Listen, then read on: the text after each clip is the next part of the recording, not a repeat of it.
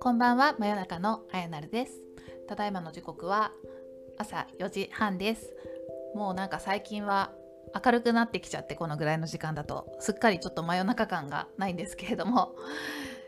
さて今日はですね6月1日ということで読書感想会今月もやらせていただきたいと思います。今日はですねちょっと脳内キュレーション体験みたいなことを、えー、ここのところしておりまして、えー、それがどんなことかっていうのを話していきたいなって思います。まあ、以前もお話ししたように私は今まで本を全然読んでいなくてですねなんかずっとすごく読まなかった時期っていうのが続いてたところに、まあ、最近本に興味を持つようになって一気に読むようになったんですね。もうそうするとこうねいろんなことがバーってつながっていって非常に 発見も多くて面白くてそれがなんかちょっとこう自分の中のキュレーション体験みたいな風に感じています。で具体的には前回、まあ、文化人類学の本をたくさん読んでいるっていう紹介をしましたけれども文化人類学っていう文脈でもいろんなことがこうつながっていくのが面白いんですが最近ですね今まで全く知らなかったでも結構有名ですよね資本論に関するお勉強いろいろしまして、まあ、お勉強というか本をいろいろ読んだりとかあと動画を見たりしまして、まあ、そうすると、まあ、同じテーマでいろんなところから情報を引っ張ってくることによっていろんな文脈がつながっていくんですよね。なんかあこういう捉え方もできるんだああいう捉え方もできるんだ当時はこうだったんだ今はこうなんだじゃあこの先どうなっていくんだろうとかねこう同じテーマでいろんな角度から一つの物事を見るっていうのが非常に面白いなと思って同じテーマに関する本とか動画とかをこうまとめてザーって吸収するっていうやり方いいなって思ってるので今後も続けていけたらいいなって思ってます。はいというわけで今日は資本論に関する本をいろいろ紹介していきたいと思うんですけれども、まあ、まず1冊目はですね「人申請の資本論」という本ですね。これはもう私ツイッターとか、えー、いろんなところでですね本当にいい本すごいなんだこれはみたいな 感想を言いまくっていてもうあの作者の斎藤浩平さんの信者みたいな状態に、ね、なってるのであのこれを聞いている方々はよっぽど好きなんだなって思もう知ってくださってる方も多いと思うんですけれども、まあ、きっかけは古典ラジオリスナーコミュニティという私が所属するコミュニティの中で、まあ、読書をたくさんやられているマイトさんだったりイタミンさんだったりいつも仲良くさせていただいてるんですけれども、まあ、そのお二人がとてもおすすめされていてこれは読んでみようということで読んでみたんですね。ま、今までだったら資本論とかなんかその経済とかお金っぽい話すごい大嫌いでなんか全然うん苦手意識強すぎて読もうとも思わなかったんですけれども、まあ、世の中のことが分かるよとかこうこれから環境問題にどう向き合っていかなきゃいけないかとかが知れるよみたいなお話だったかな、まあ、去年の読んだ中で一番面白いなんていうようなおすすめの仕方をされてこれは読んでみようと思って読んだらまあハマっちゃって。なんかうん、自分が全然分かっていなかった世界をすごく見せられてすごい恥ずかしい気持ちになったり辛い気持ちになったんですけどでもじゃあここからどうしていったらいいのっていうところをですね深く考えさせられるような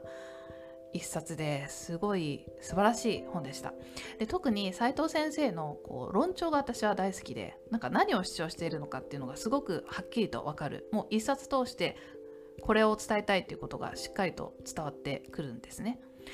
でそれに対して、まあ、こんな反論もあるでしょうあんな反論もあるでしょうっていうもう反論が事細かに提示されてそれを一つずつちゃんとしらみつぶしにしてってくれるっていうところがもう非常に爽快でですねあこういう文章好きだなって 思いながら、えー、ぐんぐんぐんぐん読むことができました。まあ、ちょっと本の中身まで説明しちゃうとすごく長くなっちゃうしあんまり上手に説明できる自信がないのでもうぜひねもう読んで。読んでくださいっていう気持ちでいっぱいなんですけれどもまあ、うん、今この貨幣が支配する資本主義社会が当たり前になっているけれどももうこんなに成長成長言わないで。こんなに成長できないから。でその陰でたくさん環境が破壊されていたり犠牲になってる人たちがいるんだよっていうことを教えてくれてじゃあ次どうすればいいの？成長をやめて何をすればいいの？っていうところを、えー、提案してくれるような一冊です。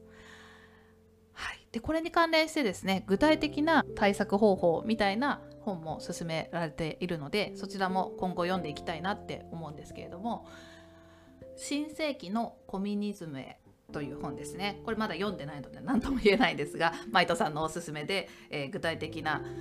取り組みについて学べるみたいなのでこれから読みたいなと思ってます。あとねもう一個ちょっと重たそうなのでこれは時間かかっちゃいそうなんですけれども「ラグジュアリー・コミュニズム」という本も、えー、買いましてこれはですねタイトルじゃなくて単純にあのジャケットに惹かれて 本の表紙ね。またあの前回後ろめたさの人類学の見た目が好きって話しましたけれどもこのラグジュアリーコミュニズムも見た目に惹かれまして、えー、思わず買っちゃったんですけれどもアーロン・バスターニさんという方の作品ですね橋本さんという方に翻訳されています。でなんか見た目が惹かれてしかもあコミュニズムじゃんと思ってでよく見たら帯が斎藤浩平さんだったのであこれは買わなきゃと思って買ったんですね。でも結構分厚くて重たそうなのでこれは読むの時間かかっちゃうかも。というわけで、まあ、この2冊これから読むの頑張りたいなっていうのを宣言しておきたいなと思います。はい。でちょっと話は戻ってキュレーションの話なんですけれどもまあこうやってねあのこの先読む2冊も連動していってるので、まあ、どんどん理解が深まっていくんだろうなということを期待しつつも、まあ、そもそも資本論って人申請の資本論の前にそもそもの資本論ってっていうところをもうちょっと掘り下げたいなと思っていたところ、まあ、資本主義がどうやって始まったのかっていうのを一緒に学びましょうということであの先日お話しした室越さん室さんの人類学セミネールの中で「砂糖の世界史」という本を読んだんですね。川北実さんという方の本です、まあ、この本でですねまあ現在の資本主義社会のきっかけ始まりみたいなところを学べましてこれジュニア新書でね子供向けの本なんですけど非常に分かりやすかったですね。はい、でそこからその後にですね「マルクスその可能性の中心」という唐谷光人さんという方の本を読みましてこれはね今度逆にめちゃくちゃ難しかったんですけれども、えー、まあそのマルクスが書いた資本論のその可能性の中心にあるものは何かということでもっとこう資本論を構造的に読んでイデオロギーに迫るような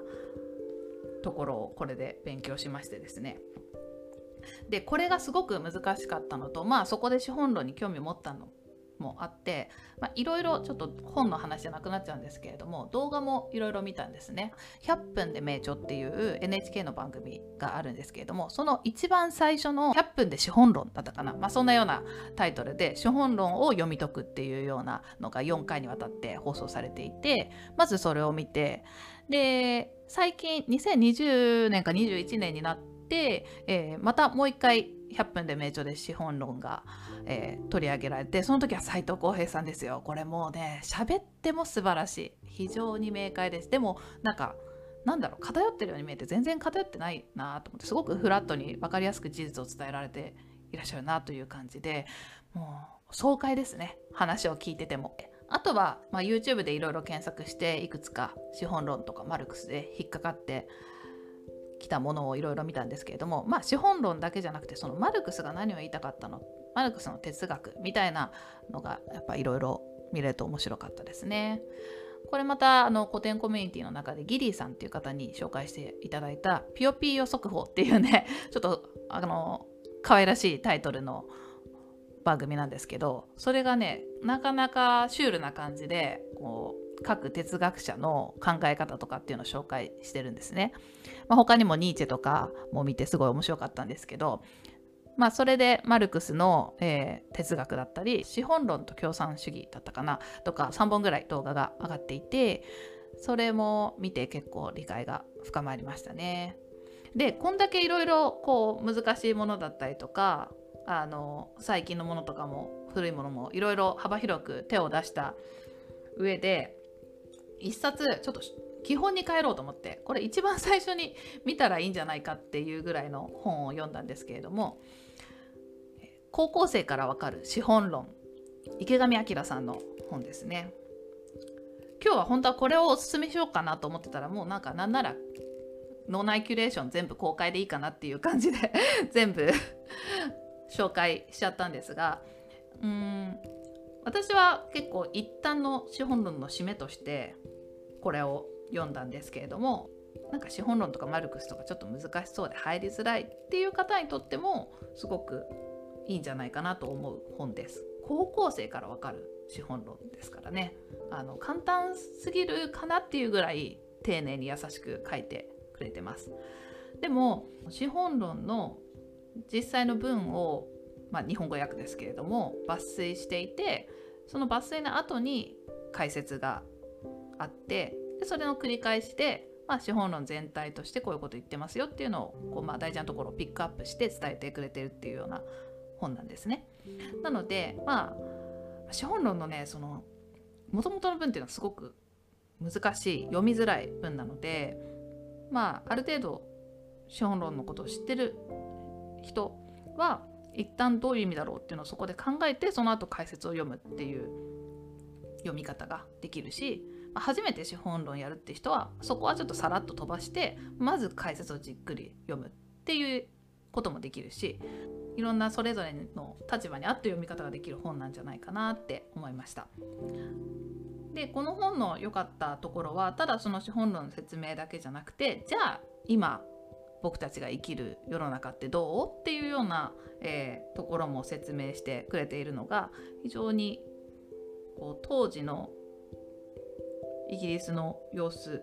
だけじゃなくて、まあ、産業革命とか起こったばかりの様子だけじゃなくてえ今で言ったらどうなのっていうようなところを話してくれてるのが非常に分かりやすかったですね。